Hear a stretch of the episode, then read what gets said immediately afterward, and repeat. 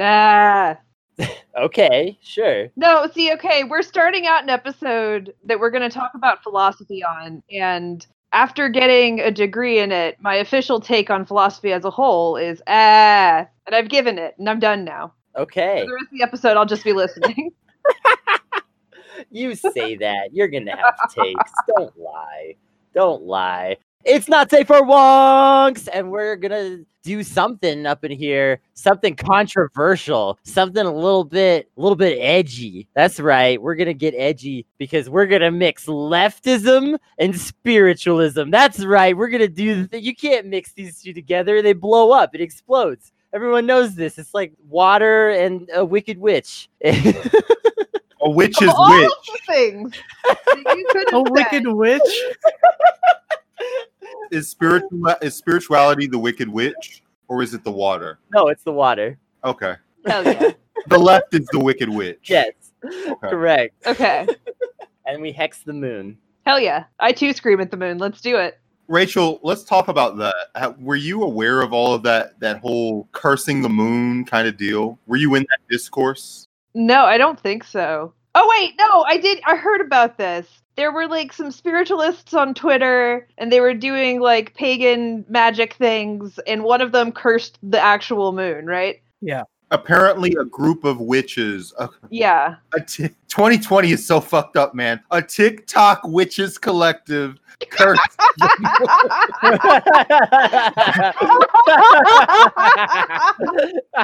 moon. when they when the historians Oh God, we're in hell. There are fire tornadoes, and a TikTok witches collective cursed the moon. the moon. It's extreme mad. Worst year in human history.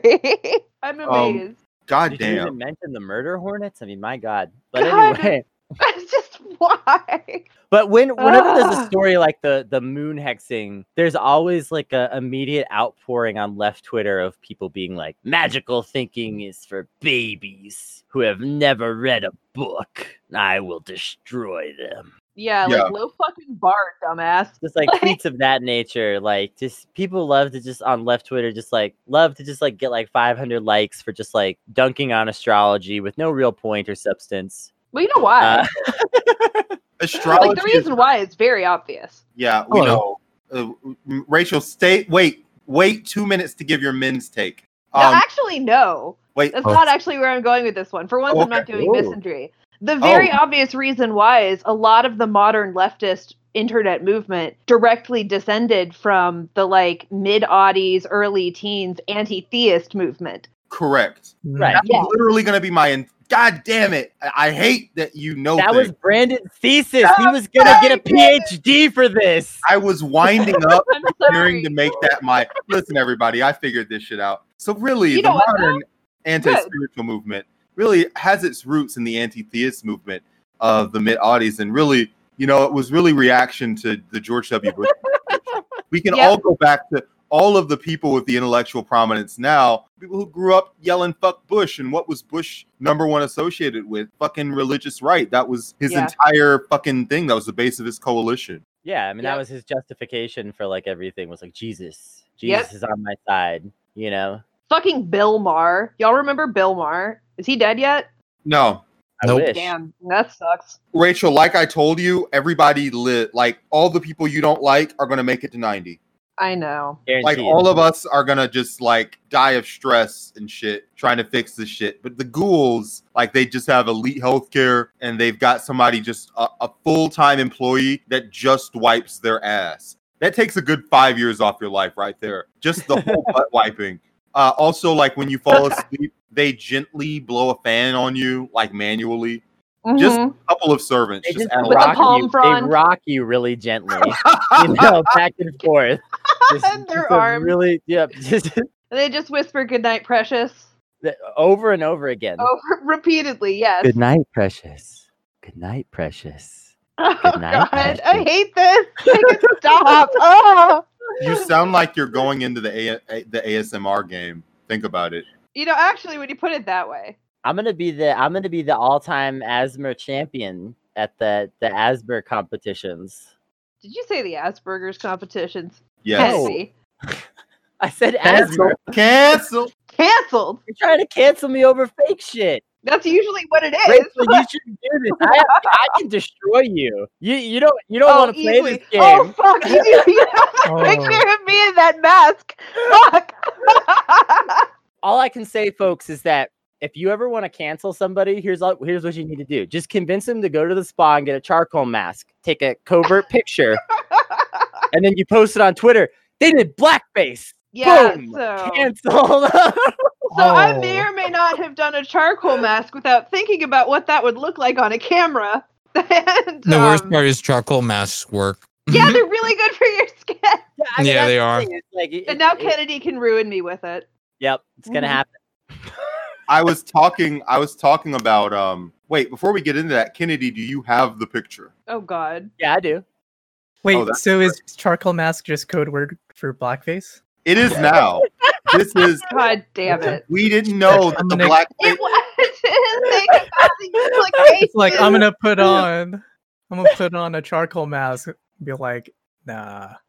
I know what so, you're gonna do. You're uh, gonna do blackface. People can't use charcoal masks anymore, is the takeaway. We're not allowed to have we're not, we're not gonna fix the police. Instead, we've all agreed to stop doing charcoal masks.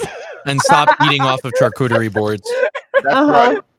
Charcuterie is canceled as well. Uh, we know how fucking bad that was. Rachel is definitely canceled. Yeah, I think the first episode of Red Clay we did, there was charcuterie actually. So, oh yeah, we... I did. I put together a board for everybody. Charcuterie is literally at our roots as a podcast.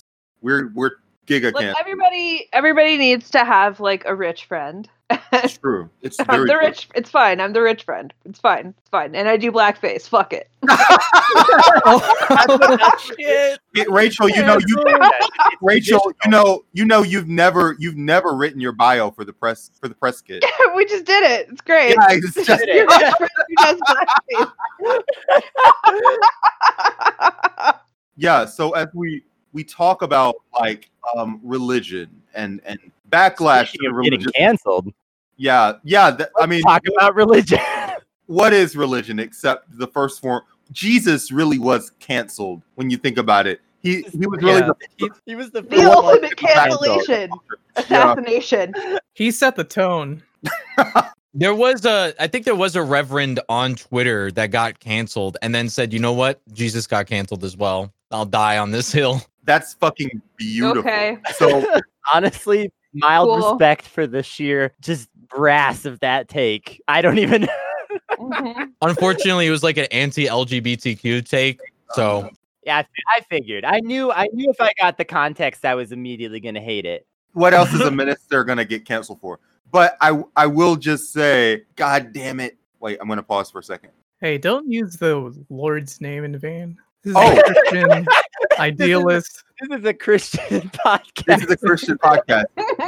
No, all right, I, I guess I'll peace out then. A good Christian podcast. I, I, Things we don't do on this podcast because we're good Christians. We don't do cusses. Mm-hmm. We don't do gay shit. We don't. Oh, talk, we don't you're have just sex. Okay. You're just spouting Christian normative stuff, then, right? Because I'm not Christian here. That's true. Grab as a Muslim. Look at you. Look at you being Christo normative. Oh. I think actually, if anything, I'm Islamophobic. Islama thornic, thornic. Uh, oh, oh no, he actually left. Yeah, no. Oh no. Wait, Grav what? Said, Grav's going off to cancel you right now, unfortunately. I know, right? But as I was gonna say, really, Jesus posted through it, and uh, so the the reverend's like, I'm gonna post through it too. So like, where oh does Muhammad God. fit in the like Zoomer pantheon? Hey, welcome back, Grav. So, Grav, the question is, like, you know, Jesus posted through it. What would Muhammad do on Twitter? He'd be the type of activist or whatever that just be like, fuck Twitter, dude. Too many whiteys here. The Prophet Muhammad would be Cyril Rao. Oh, gosh. We're, we're just... We're just Just begging to be canceled. I know, it. right? Yeah, that one actually will be used against me like years in the future, but whatever. Somebody's, I mean, good. not the, years in the future. We've dude. covered some highly cancelable grounds today. It's, be it's like fine. Two, two days from now, before the episode is even published, heard you got canceled. yeah, yeah. Listen, wait. Uh, one of the things we talked about when I did Downtime Grift uh, with Grav was just that, you know, religion predates capitalism. Our interest in the unknown predates any mode of production. Like, it predates production itself. Yeah, it's how we got there. It is how we got to. That's a great point. Damn, this is Rachel. You you say so little and do so much. Um, that's what was the last time you heard someone say you say so little? Never, never. Yeah, this is the first. This time. This is the first time. Yeah.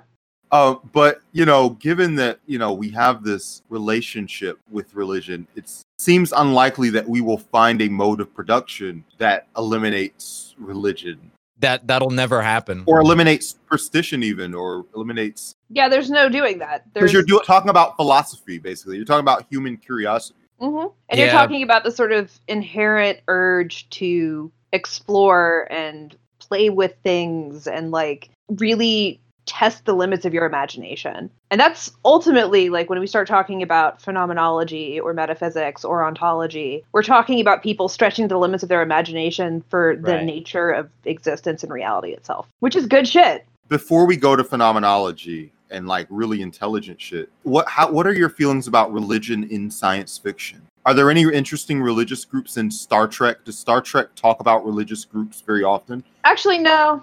Not really. But the Jorans kind of have an interesting religion. The yeah. Orville uh, has a uh, has a creator who literally is from the uh, mid-aughties uh, anti-conservative milieu. Like, he literally is the kind of Twitter poster that we're talking about. So, of course, uh, the Orville is extremely, like, any religious person is backward. To a degree, wait, bring that up. Oh, yeah, of course. Damn, I would have come up to that. But I'll let you do it in a minute, Lau, as we transition to actual intelligent conversation. But um, the Orville is r- rude enough to religion that a character calls the captain out on their religious bias, because Seth MacFarlane, you know, plays the captain and is, like, literally the self-insert character, um, and is reaching an age, probably, like all of us are kind of reaching in our own ways, where we're getting out of the uh, mid-aughties anti-religious mode. And we're thinking about this from a wider perspective, and we're considering other and more viewpoints on these traditional struggles of materialism versus magical thinking, tying it all together. Hell yeah. So, like, the idea that materialism, idealism, and magical thinking are mutually exclusive, I think, is problematic in its own right. Mm. You know, I think that they're different approaches to looking at things. Yeah, and I think it speaks to, like, a limitation of, like, thinking sometimes. I think people often struggle to, like, see the walls of their own mind, so to speak, right? And this is true of everyone. This is true of me, right? So I'm not, like, I'm not, like, judging. But what I'm saying is that, like, it's hard to see what are the limits and boundaries of my own thinking, right? And, like, I think a lot of people approach religion and leftist thinking this way, where, like, they can't really see past, like, their kind of direct limited experiences and thinking about this stuff. And I think Marx, this was true of Marx himself. I think that Marx really was only capable of critiquing Western imperial religion, and that, like, he, he didn't know anything about anything else. Like, if I'm being yeah. real, he knew about ancient religions that had died out, but I don't think that he knew about, like, contemporary, like, non-imperialistic, non-dogmatic religion in his own time. Right. Yeah. And, like, I think that that has, like, that thinking, like, those walls of thinking have stayed in the minds of a lot of people on the left to this day, where when their their like their analysis of Marx kind of necessarily includes this religion must go. Yeah. And, like, it's never going to work out, first of all. And second of all, I actually don't think it's ideal for the leftist movement or for religion, which is a, a, another, that's an even spicier topic in some ways, because I, I think a lot of people fail to see, like, how could religion be benefited by a leftist society? But I actually think there's so many ways. yeah. You know, yeah.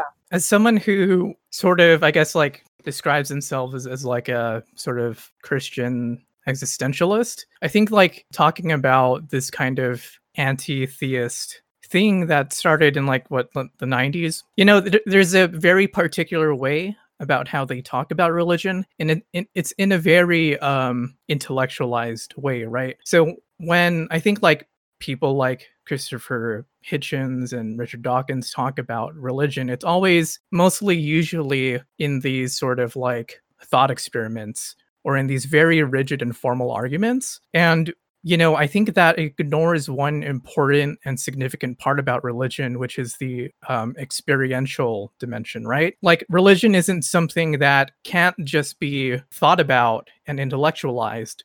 Like, it's something, religion is something that has, for one of its major components, experience. And so what does it mean to have a religious experience is something that I think most people kind of ignore, right? So we just kind of get into these intellectual mind games and formalizations about, you know, what religion is and how how it's true or how it's false. And we never talk about, well, what does it mean to live a spiritual life or a religious life, right?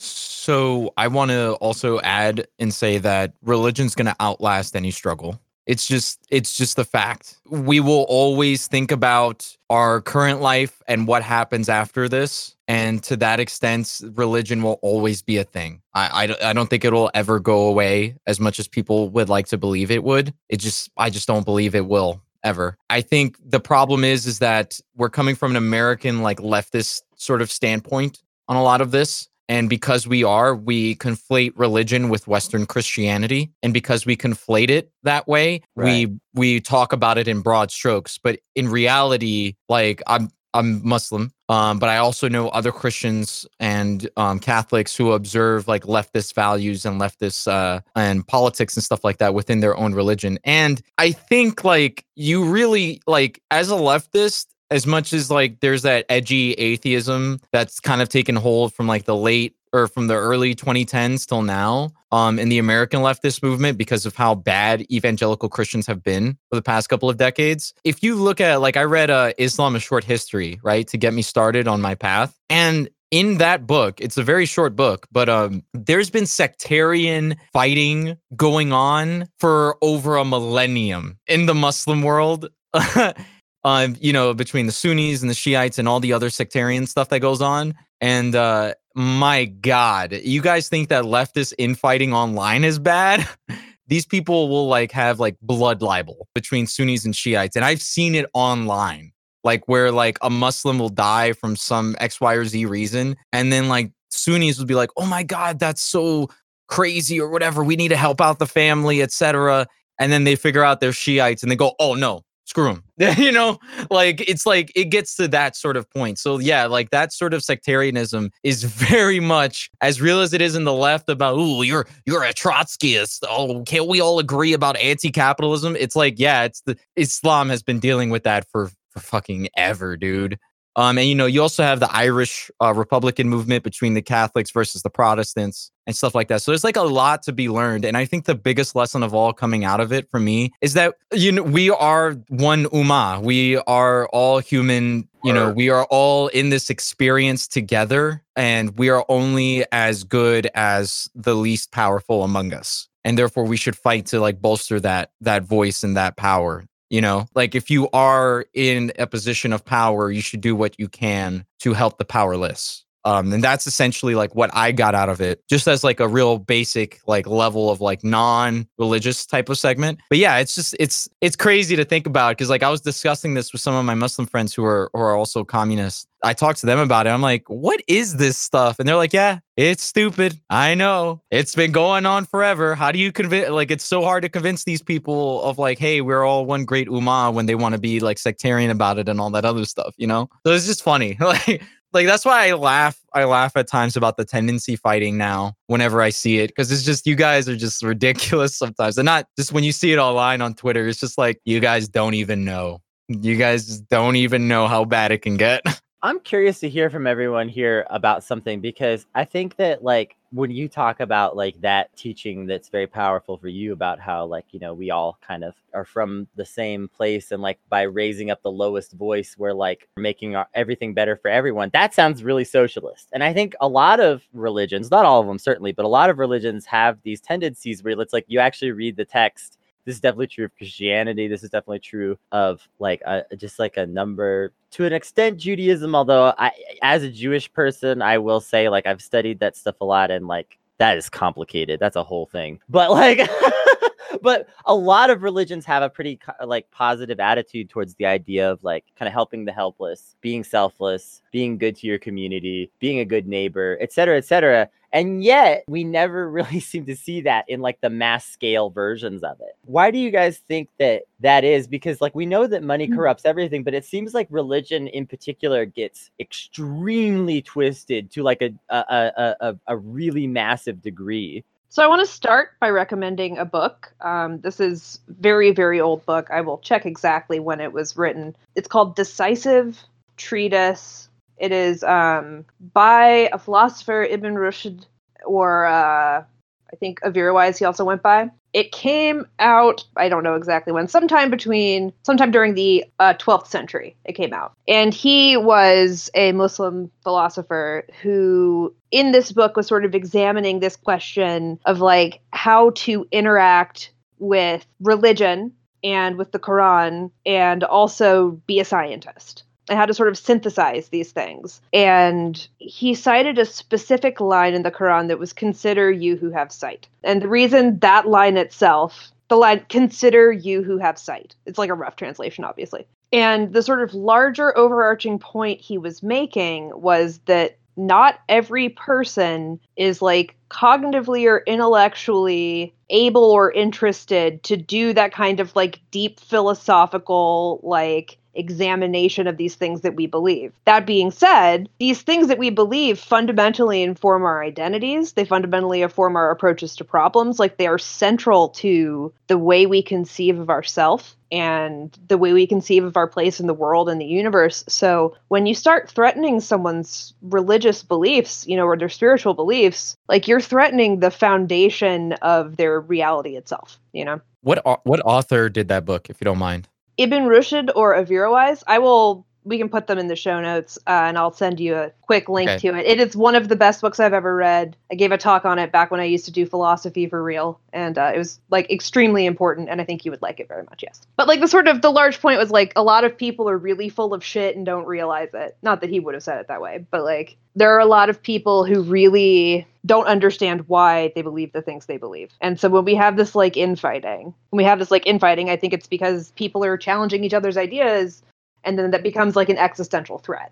Thank you, Grav, for joining us briefly. Grav had to go. Yeah. Uh, I was really worried because I was like, me and Grav have done three-hour episodes. What, what's going to happen with everybody here at once? But, you know, I was sitting here listening to Rachel be fucking so smart and fucking know uh, books from ten years ago and the author's name and all the other from shit. From ten years ago? Yeah, just old-ass shit. ten years ago when it was the twelfth century. Yeah. Yeah, yeah, yeah even further back. Correct. Years ago.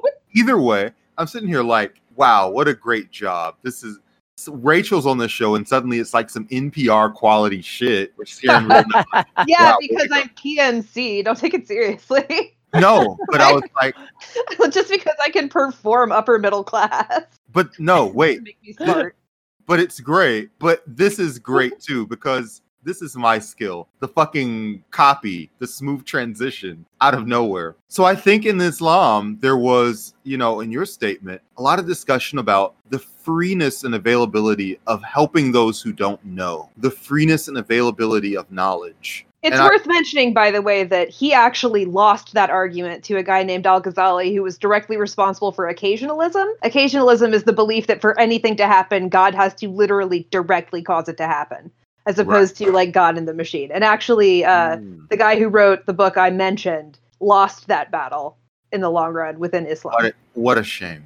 Uh, yeah. That's incredible. That's an entire episode we could go into. Literally, yes. I love doing audio episodes because like every, every, every episode we're like, we could do an episode on this. Mm-hmm. But anyway, in Islam, there's this thing about the availability of knowledge. And I think in Christianity and biblical culture, every message is not meant for certain people. It's not, you know, directly. In, in like, if you read the Bible, it's like the authors will just turn to the camera and be like, a lot of people aren't going to understand what's about to be said. And that's good. This isn't meant for, for them. This is meant for those with the wisdom to hear, like literally in the Bible, those with ears to hear and all that kind of shit. Um, yeah. Not let those who can hear listen, you know, which is, it's the exact opposite theory in yeah. certain ways. And given yeah. that, does that have like a reflection in Christian culture or in the way that we approach politics? um, where we maybe are less community oriented. I don't know. Well, there's one, there's one really particular, no pun intended, but there's one particular problem that you find with like in these like modes of thinking, like science or politics or philosophy. And it's the interaction or the relationship between what's particular and what's universal, right? So universal being something that, you know, applies to everything. You know, when we talk about like the individual, we talk about the individual in terms of a universal, like you're an individual, I'm an indi- individual, we're all individuals. But also on the, you know, on the other hand, we also are particular selves. Like there's only one particular Lau, there's only one particular Rachel, Kennedy, Brandon, et cetera. And so, you know, I, I think it's just to speak about like, I guess like Christianity a little bit, it's like interesting how like, you know, Christian faith is available to everyone. And that's a universal, you know, thing. But at the same time, it's like if you're stuck in a particular way of living, if you're kind of swayed by your own desires sometimes, that might not correspond with like a faithful life, then, you know, the message of Christianity gets lost on deaf ears, you know? Yeah. Um, right. And I think, you know, one thing to say is like, it's really hard to think about, you know, universals and like what applies universally to people. Because we, it seems like we're talking about uh, universals in this really abstract way sometimes. Like we're all just kind of assumed to be individuals. We're all kind of just assumed to be Americans. We're all just kind of assumed to live in a democracy when in fact, like in our very particular lives, that might not be true, right? Yeah, sure. I actually have an alternate explanation for this. Um, and this is, I, I will say, I actually personally am an atheist. I have, I was raised as an atheist. Like, well, I was raised, you know, without any particular religion, and I defaulted to atheist, right? And so for me, like, I bear no ill will to religion, but I frequently look at it as sort of just perpetually something I am outside of. And I just want to declare that bias up front because it seems like, you know, kind of relevant here. But I think when you talk about a person as an individual or a particular, right, that only exists within a single instant, right? Like when you talk about a person in aggregate, we are talking about a story that we're telling ourselves about what has already happened and what is likely to happen, or, you know, how one action caused a reaction or will cause a reaction, right? We're thinking about these particulars in this sort of infinite spectrum of moments and the way that they participate in sequence, right? Participate in like beingness itself. And so, you know, when we talk about like these contextualizations, like I think really we're approaching this from a narrative perspective. And religion becomes part of that narrative, right? Religion Sure. becomes sort of like the framework on which a person builds their ontological or deontological understanding of the world. And I think that's useful. You know, I think it's appealing. I think it can bring people a lot of comfort. You know, I don't know if any of it's like true in the capital T sense, but I think it matters.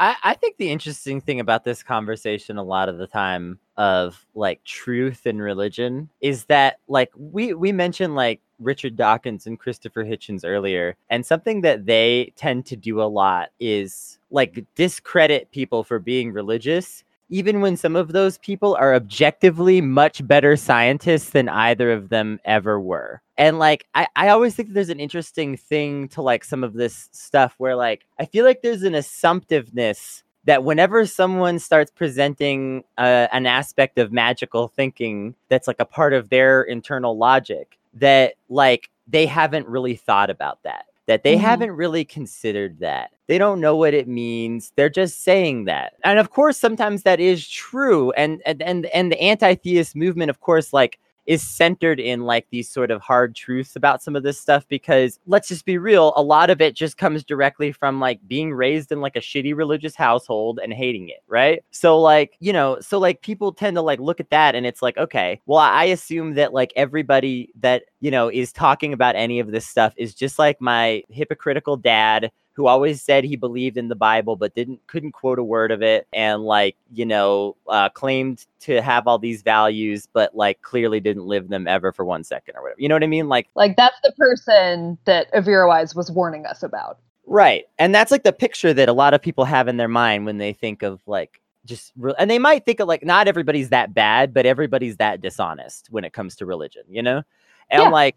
that's one of the like things that I think is like most challenging sometimes to like get people to just sort of like consider the viewpoint of it. I'm not saying you, but I'm just saying like, like the, like when this is like on Twitter and stuff, you know, is like, actually these people might've given this a lot of thought. Like uh, Rachel, Rachel, who is Averroes?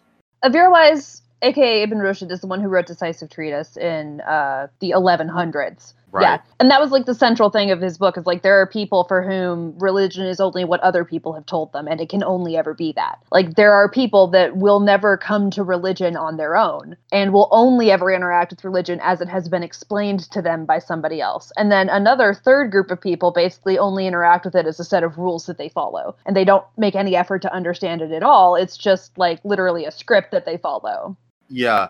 In other words, a genuinely religious person, you know, might not react to someone just saying, I'm here for Pascal's wager and right. then do this. And yeah. that, that spiritually terrify you or at least bug you. I want to kind of steer, I guess now that I'm being playing the referee in the generational trauma debate, I'm going to ask all three of you and start with a yes or no answer. And I'll allow you to elaborate at a later time. Rachel, have mm-hmm. you ever lied for political ends, for uh, propaganda, and knowingly either completely lied or knew that you were acting in bad faith? Hmm. Yes. Kennedy, same question. I don't want to just sound like an arrogant asshole, but I don't think so. Lau. I would say yes, but uh, most... Okay. Uh, mm, okay. Now, let's elaborate. Lau, what do you got? Do you have a yes, but? Probably, like... unconsciously or maybe unknowingly. Like if it's I would... unconsciously, I would I would say it doesn't count. The word lie okay. like has a like be, you know lying versus being yeah. formed or having an incomplete like uh, like an a lie is an like intentional practice. Truth. Yes. Truth is a practice, not a not a state. Ah, right. yeah. God, yeah. That's the title of the episode, by the way. Yeah. Yes. That's like, Can, guys, as, a, as a practicing truther, I would say. yeah, I think I think that pretty much rings true. Like, I haven't really intentionally like lied in order to get like some political benefit. Yeah. All right. So here's Rachel. The way I have lied. Yes. Uh, there are certain people in politics who you may not like, who you may actively dislike, who may have been chair of D S A at one point or Metro Atlanta D S A at one point, who you actively dislike, but they have a lot of power. And if you alienate them, it will stop you from being able to do the work. And they're kind of shitty, right? And it's not just this, you know, it's not just fucking Khalid. It's like a common thing when you do politics. There are some really shitty people doing it who you can't afford to alienate. And I am nice to them anyway. And I would consider that like deliberately misrepresenting the way I feel about them as a person, what I think about their ideas, and like doing flattery, which is kind of a lie. But I've never like said somebody did something they didn't, or said something was like true that wasn't. You know, I've never deliberately manipulated the situation to like misrepresent my intentions. But it didn't and, feel like, honest. A larger movement. But yeah, but it was absolutely dishonest. Yeah. Yeah. Like being nice to people just because you can't afford not to be nice to them is not exactly being honest. That's right. A very broad view of lying. So I'm going to ask a follow-up question. Wait. That Wait. All right. Wait, because I want to talk about this just a little oh, bit more. I didn't more. know that you won't, wanted to talk about your no answer. Um, so yes. Oh, well, I, that too. I wanted to talk a little yeah, bit more about the nature of truth. But okay. really quick, let me do this too. Yeah. I, I just want to say it kind of depends on what you mean by politics, I guess. Because maybe if we broaden the, the scope enough, I can't say that I've never lied for gain. But like I've always approached politics relatively honestly in terms of like I, I really just want to like tell people what I know and think to be true based on like the massive amount of like being into this stuff that I've done. Um, yeah. And like, I don't really like, my intention has never been to give someone false information in that regard. So there is that. Um, and I can't really think of a time when I did. But on the other hand, this is what I'll say about the nature of truth is that, like I said, truth is a practice. So what does that mean? So that means that like inside you, you have a feeling or a sense about what's true or not at any kind of given moment or time or, or, or on any subject. Okay. And like, you might not have like a total clarity of truth, but you have like something, you kind of have like a guiding beacon, and you know, when you're not being loyal to that, like you can just feel it. Um, it's not like a, it's not like something that anyone has to explain to anyone. Everyone knows when they're being dishonest, except for compulsive liars, which is like a very particular kind of, uh, you know, mental state to be in, and is not the typical like right. the way that most of us function cognitively around these issues. So if you're not one of those people, then like you, you know, when you're being dishonest. Okay. But how do you know that? It's just, it's really just a feeling, right? So what is that based on? It's based on just your best assessments of whatever situation are at hand. And those assessments can always be like changed or improved. Right. And so like the idea, a lot of people have gotten really, especially like anti-theists on like the new atheist kind of left, have gotten really into the idea of like absolutist truth. But that has never existed in all of history. Yeah, that's not real. Uh, and even even when you have video footage of an event, video footage, you know, like people tend to think of that as like the, the eye of God almost, right? Yeah. And even that can be misleading in so many different ways that like it's still not necessarily the truth, right? Yes.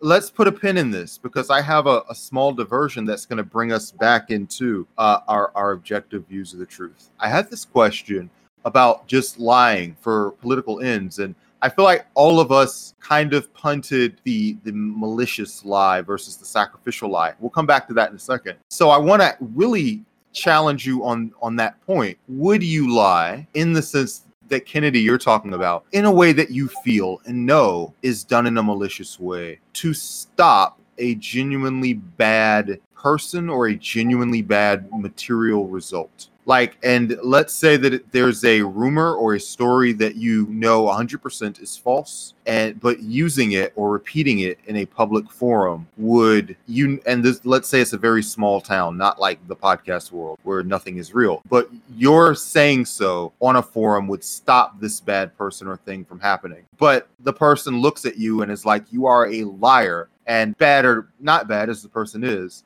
that will be the absolute fact. Would you do this? I don't think that is a good idea to do. I think that is a very, very unwise strategy, because if ever it comes out that you deliberately lied, everything you have ever said gets called into question.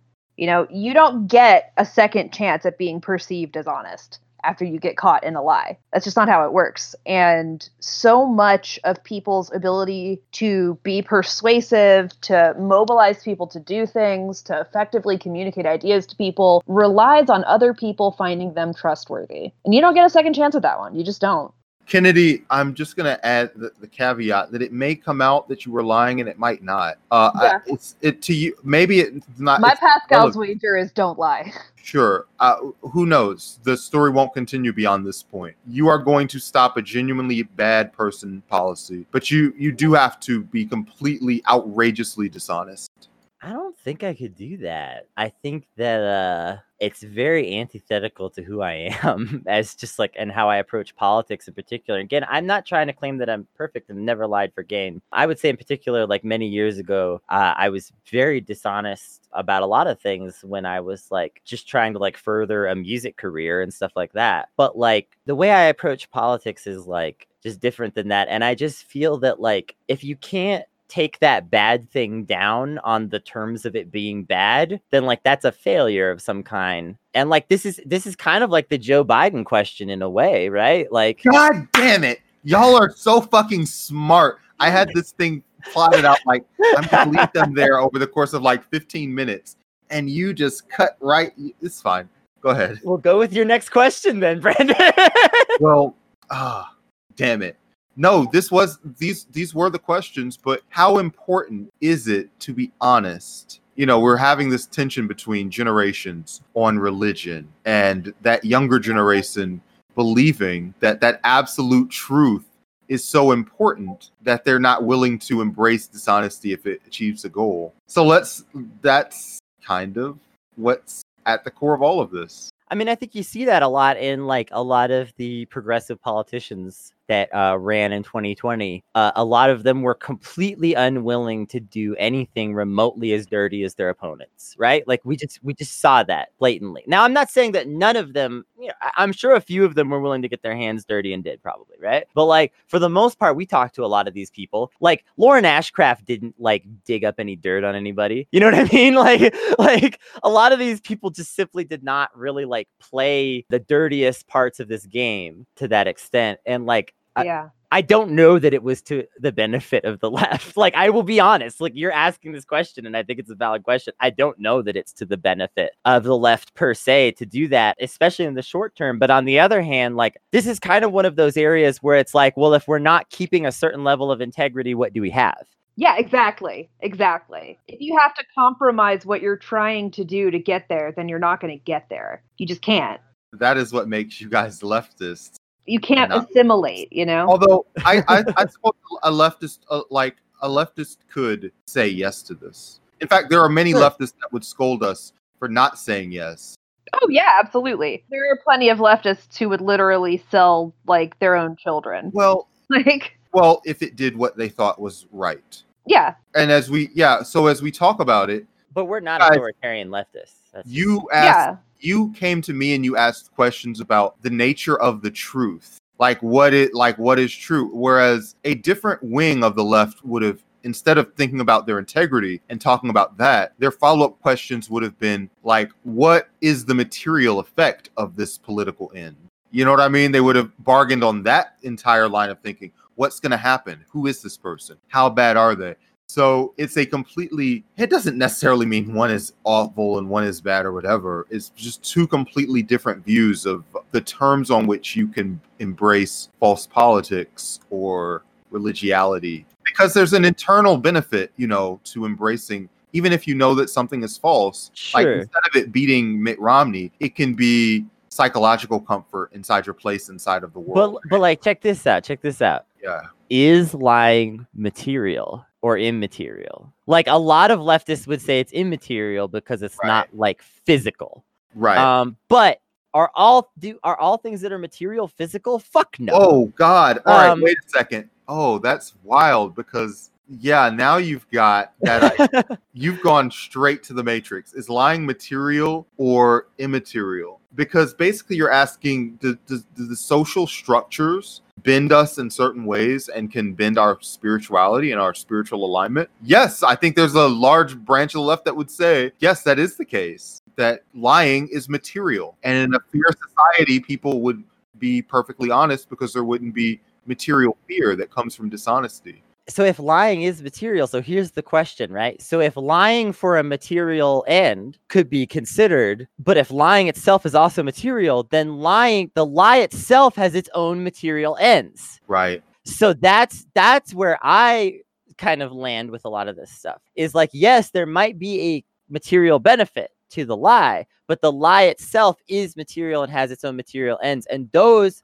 because it's a lie, will almost always be negative, or they'll just be neutral in the sense that like it's never revealed. But like right. there's not really like a positive like way to reveal a lie usually, unless it's like a really clever ruse. You know, you're doing like like you're like you're like the the yes men, and you're like exactly. doing like that right, like it's a prank. You know, yeah. But and even otherwise, that, even your your ability to get away with lying is also fucking material. Um, your ability to to be false and then be greeted like, you know, in return as if that is true is also like a product of class and societal relationships and power. I got a real a spicy hot take here. But t- I'm circling back to you, Rachel, because why did you lie? Because of that material thing. So uh, here's my spicy hot take. Actually, yeah. Everybody's a liar. Everybody's a fucking liar. Every single person is a liar. It's just a matter of degree. We Rachel are not just David. lying to each other. We lie to ourselves.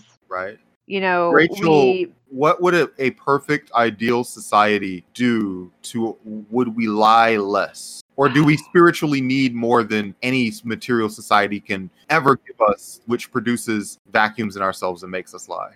We lie for so many reasons that, in fact, sometimes not lying is considered rude. Yeah. So but that's societal. Yeah. That's yeah, big but, time but capitalist society stuff. Here's the thing is like, let's say somebody paints something and like your kid, your child brings yeah. you a painting that they made and it's a shitty painting because like a three-year-old made it, right? How do you respond to it? You say, I love it. Yeah. And you do love it. And you that's do. Not yeah. That's it's not, it's not a lie. But then you say, oh, this is so good. It's so great. Like you did awesome. Those kinds of encouragement that are like sort of aspirational, yes. I considered a lie. You know, I don't think that should be considered a lie, actually. And here's why, is because a- aspirational building somebody up is like, it's relative to the level of like skill that they're at, basically. Right. Mm-hmm. Like a kid, a kid doing art and like, they don't know how to do art, like telling them that what it's if, good. Yeah. But even if, all right, what if they're I, bad? I, what if they're, what if Rachel picks up Ellie's picture and she's like, this is bad, even by kids' standards. What right. Right. Or like, what do you do with somebody who like can't help it? You know, do you tell somebody they're annoying? As someone who's on the opposite theistic spectrum from Rachel, I actually agree that to some extent, everyone does lie to themselves. And the way, I mean, I'm not disagreeing with the core. No. Right, right, right.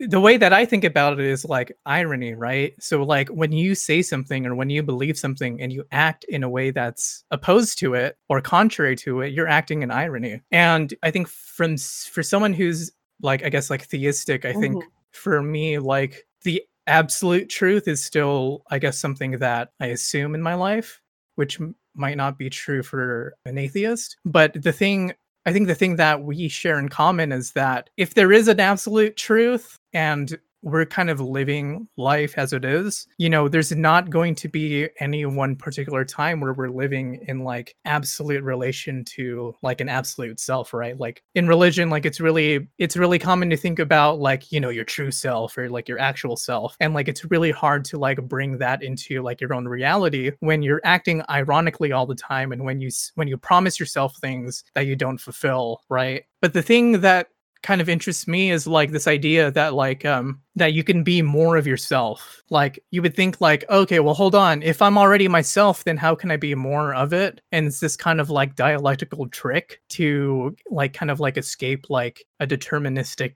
you know, universe, cause and effect. Like, oh, you know, like everything has a cause and effect and everything's all necessary. And so we just kind of go on this this one traje- trajectory and that's who I'm going to be for like the rest of my life. I'm always going to be who I am. But I think this is relevant because to be more of yourself is kind of like a weird kind of contradictory religious sort of thing where it's like, well, I'm already myself, but how can I be more of it? And I think, I don't know. It's just kind of like an interesting. So I got something here because this might be a little bit of a hot take, but like I, I do agree with the general idea that we're all liars. I do one hundred percent agree with that. And as I said, truth is a practice. Those two statements kind of have to go together in my mind, right? Like if truth is a practice, then like there are days when you don't make one hundred percent. That's just reality, you know? And like it can even be like small things, right? But like, so here's the thing, okay? So I, I think the important question though is like, what actually is dishonesty or lying at a certain level is like where you have to kind of go with this, because I think that like a lot of us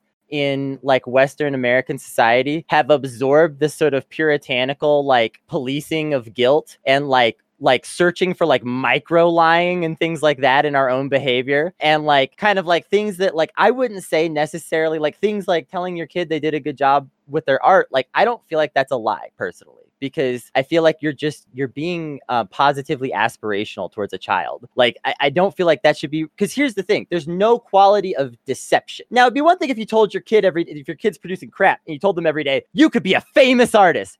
That's lying, there's, right? Well, because Kennedy, that's deceptive. Kennedy, um, there's there's that universal person-to-person deception that you're talking about. Why is that about, not encouraging? And there's the deception of like, you're telling a lie about a politician and maybe only you know, and you're deceiving yourself. So you are lying to the kid. Like, and all of us, all of us are on a podcast. We all know each other very well, right? We know each other's strengths very well. We also know each other's weaknesses very well. If something happened and we all, like, let's just say like we caught a fucking virus or some shit, and we all became intensely hateful towards each other. All of us know enough that we could fucking hurt each other in like really fucking fucked up ways. Sure. We have that knowledge of each other, but we've never said any of those things. It's not lying to not say the things that would hurt each other. That's part of what I mean about deception.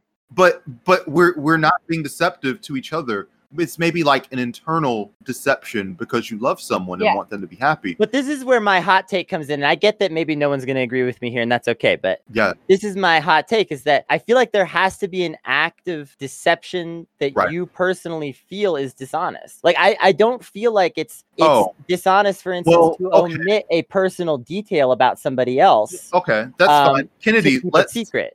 so for the sake of us having this argument just about the, the sure. word line, let's say that that other, that honest line, the line that comes from love, that all humans will have no matter what the system is. Let's say that is a psychic misdemeanor. It's not like a wrong, but it's just an act that must be acknowledged. Do you still count it as this, like, it qualifies as that, right? But that's the problem. That's the, that's the whole problem with this, like, this like mi- policing of like micro guilt. Like, like, like, like, no, hold on. Hold I, just, just I don't want this. Jail. I'm not saying jail. No, I'm just I saying get that. I get that. But speedometer, you know. You don't have to pull you over. There's a tendency with puritanical guilt to overemphasize the policing of tiny personal actions and to underemphasize things like a greater sense of honesty. And I think, like, when we talk about this, like, truth, I think that, like, you have to cultivate a greater sense of truth in some situations. You do want to chase down truth. I'm I'm hearing you cultivate your own view on this.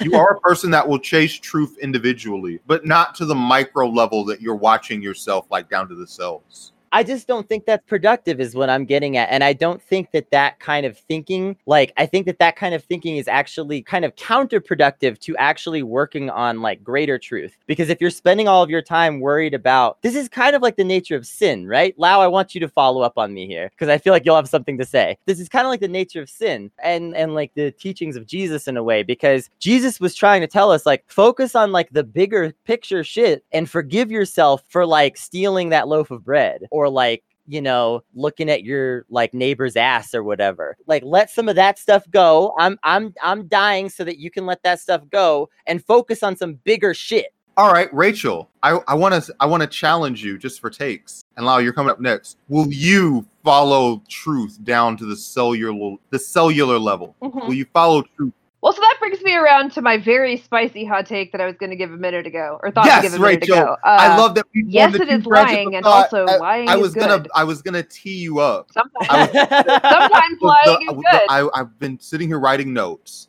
and the mm-hmm. note that I wrote, Rachel, colon, will you embrace mm-hmm. the sin of lying to yourself as a lie? And Rachel says, yes, that's fine. I'm trying to build this thing. Some of the things, like, okay, um, so here's like an example. People who are in a happy, healthy relationship tend to actually artificially inflate right. how good a person, like if you ask them, like, right. how good do you think they are at this thing? They'll give you an inflated number. Same thing for people who have high self-esteem, like a healthy amount, to be clear, of healthy, right. or is that high you're just, self-esteem just your imposter syndrome talking? Lying to yourself about how good you are at things or how important you are. No, like this is like literally like scientifically studied. Like these are just like numbers that exist. I will look for the studies and see if I can send you some links to them. But like actually understood, like a marker of a healthy person and a healthy relationship is willingness to lie and exaggerate how good somebody or something is. And that's good. It's healthy. We should do that. We should lie to ourselves about being better than we actually are just a little bit, to encourage ourselves to actually be better. And this is why divorce sucks, because like Rachel's obviously like somewhat true, because you've been yeah oh people who are depressed exactly. or who are about to get divorced actually have the most accurate like read on themselves and others. Like statistically speaking, this is true. Being being honest with yourself about yourself is depressing. Yeah, you've welled up the all of this, you know, that's really the real tragedy of divorce. It's really all of this welled up love that you've had for the other person. Um, and, you know, life happens and just all of like you've been bearing the burden of, you know, your normal psychological interactions with another person. You like, ah, blah, blah, blah, blah, blah. But you, you probably don't even, you've probably never even said any of these things out loud. And so you've held it back. And then all of like, all of your damned up feelings just spill out all at once. And you throw shit and burn shit and sabotage shit. And you poison his fucking dog or some evil shit like that. Just no, but no, you, you've heard, you've never heard that story about like the divorced couple fuck, that won the husband's dog in the divorce and then put the dog to sleep. Like I've, but like you're a woman, you know, wild divorce stories. So no, what the fuck? Just just because of that. Um, it's fine. Y'all can't see the face I just made at Brandon, but there was a face. I will say this is relevant, super relevant, because everyone likes to talk about what's true and what's false. But one underlying principle that I don't think people talk enough of is the relationship between hiddenness and revelation. Because what can be hidden or what can be revealed is always in relation to what's true and what's false. And to bring it back to this sort of conversation that we're having about like religion and the left and this kind of like infighting that we're doing and this suspicion of like people sinning and like trying to figure that out is like when your attitude starts with doubt or um, skepticism, right? You're going to look at someone else's history and you're going to try to reveal whatever is false about their past in order to bring it up to the present and try to like show, well, this person's a sinner, right? Blah, blah, blah, blah, blah. But I, I think I think that's the the main mode of not just leftists, but also just like cancel culture in general, right? Like you just want to look at someone's past, find out anything that they've done wrong in the past, just bring it up and then just bring it to light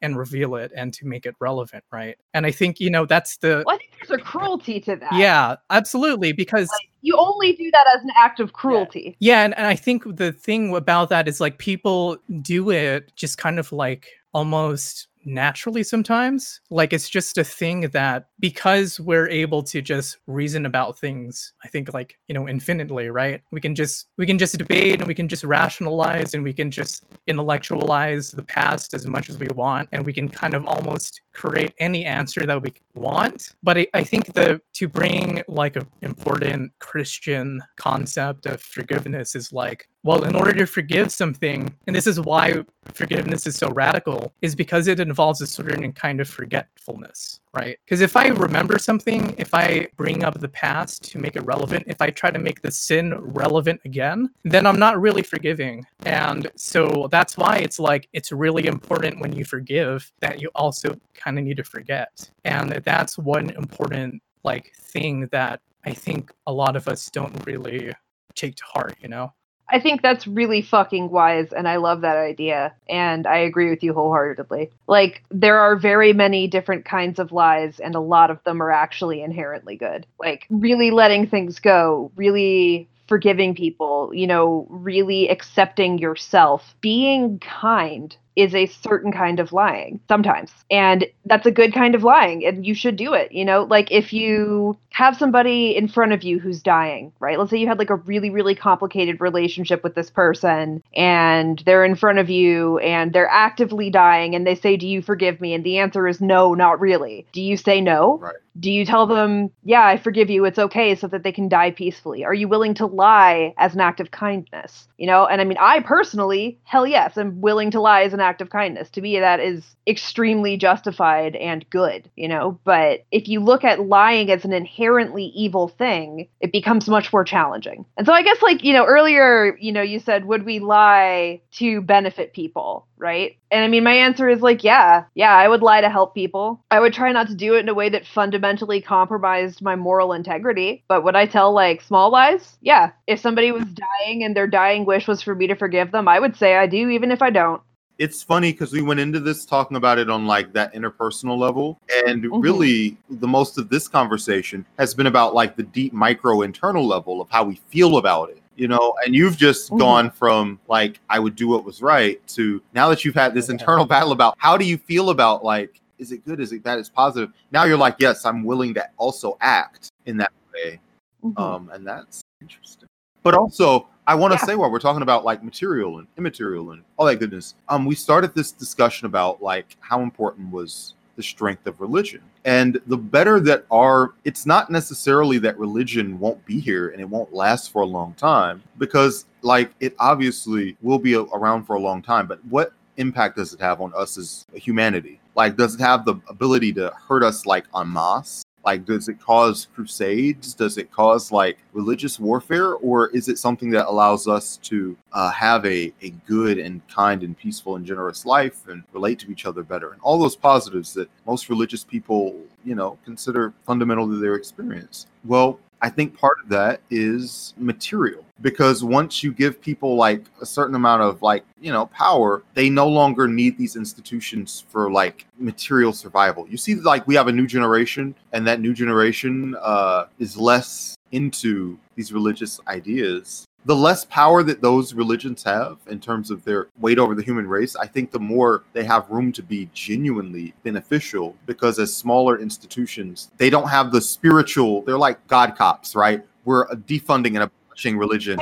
We're not necessarily destroying every religious institution, but we are making them to where spiritually they can't, they don't have the weight of like being able to obliterate our spiritual and moral lives. And we can still weigh with ourselves and grapple with ourselves as people instead of necessarily being beholden to big Jesus, you know? Yeah. Well, I wanted to kind of say this at the beginning, but I think it works well as we're sort of like wrapping up a little bit here. I assume by time that we're so kind that of we, wrapping up here. So that we can um, all be one ummah, which is really what this. Right, right. Well, and, you know, I wanted to say this at some point, and it seems like a good time to say it. You know, I have been outside of religion my entire life, and I have grown up in the Bible Belt, and I have studied religion a lot of different ways. Academically, I took a lot of classes on, like, religion for different various religions as sort of philosophical exercise. And, you know, if I have, like, a single broad observation about religion, it is that a person's moral and ethical framework and integrity happens first, and then they build their religion around that. And people will always fit their God into the kind of person they want to be. Whatever whatever that means to them is how people are going to ultimately interact with religion. And when those two come inherently into conflict, one of two things happens, right? The person either collapses emotionally and sort of implodes and kills off a part of themselves that is authentic and true and is worse for it, or they change their religion. You know, they leave the faith. They they decide it no longer works for them. And I can't say that it's inherently a bad thing to kill off a part of yourself that is true that you think you don't need, you know? I hate that for some people that turns into like conversion therapy. You know, I don't think that conversion therapy is good or works or anything like that. And I don't want to say that is the case. But like independent of coercion, if you find yourself in a place where you're experiencing, you know, cognitive dissonance because you believe thing A and you have been doing thing B, like it is valid to choose to stop doing thing A, provided you're not coerced, you know? I'm really glad you mentioned integrity because like we can't wrap this up without me getting a take in after you've given off so many spicy takes, because I have I, I still have a slightly different take on some of this, which is that so the integrity thing and like this whole question of like doing something and then deciding that it's like it wasn't like it, it wasn't good enough or this or that. So part of the reason why I would I would not lie for political gain is because of a question of integrity. And this is actually kind of an interesting one, I think, because really what it is is I don't want to have to police my own integrity. If I'm being as honest as I can be, then I don't have to question my motives as like heavily. Whereas if I'm lying because I think I'm doing quote unquote the right thing, I have to police my integrity ultra heavily. And I know historically that the people who put themselves in that situation usually fuck it up. Like that's just a, that's just a historical reality. So when I think about these kind of questions of like that kind of stuff, it's like, I just feel like if you're trying to practice the best honesty that you can, then you don't have to grapple with as much of this integrity stuff that you're describing right now. And so that's where I come from with like my slightly different take is that like, I just think that the practice of honesty is easier. You're talking about, you basically, yeah. Rachel is talking about using honesty to achieve utopia. And Kennedy is saying that honesty is utopia. Hmm. Honesty is when you're on the cross and then you tell the person right next to you that you're going to be in paradise. God damn it. Hell yeah. That's, we yeah. can't wrap Hell the episode yeah. better than that. Oh, we cannot Jesus. possibly wrap the episode Jesus better than that. Christ. Um, and Jesus Christ. Thank uh, you. So we mentioned, yeah. we mentioned earlier uh, lying is a kindness, and we appreciate you listeners for doing that every single week when you tune into this show. If you give us money to do this, we know that you don't mean it, but we do appreciate it. But in all seriousness, listeners, you know we appreciate you so much for tuning in over and over again. Uh, this has been another wonderful episode. We hope you enjoyed it as much as we enjoyed making it. We are Not Safe for Wonks at N S F Wonks on Twitter. Search for Not Safe for Wonks or Not Safe Media anywhere. You'll find all kinds of stuff. And uh, also, if you go to patreon.com slash not safe, that's where the magic happens. Every dollar that comes into our Patreon allows us to accomplish big goals for the podcast and do cool things because we are one hundred percent independent, listener-funded media. And without you, virtually nothing is possible. So thank you to all of our listeners and patrons, truly from the bottom of our hearts, and we'll see you next time. But wait, you know what? This what? might pass. This might pass. Samar Hernandez as my number one favorite episode of the podcast. It was really fucking great, man. Wow. It was really great. And I feel like I have really gotten to know all three of you in a really great way today. So props to that. All bye, right. bye. Bye bye. Bye bye.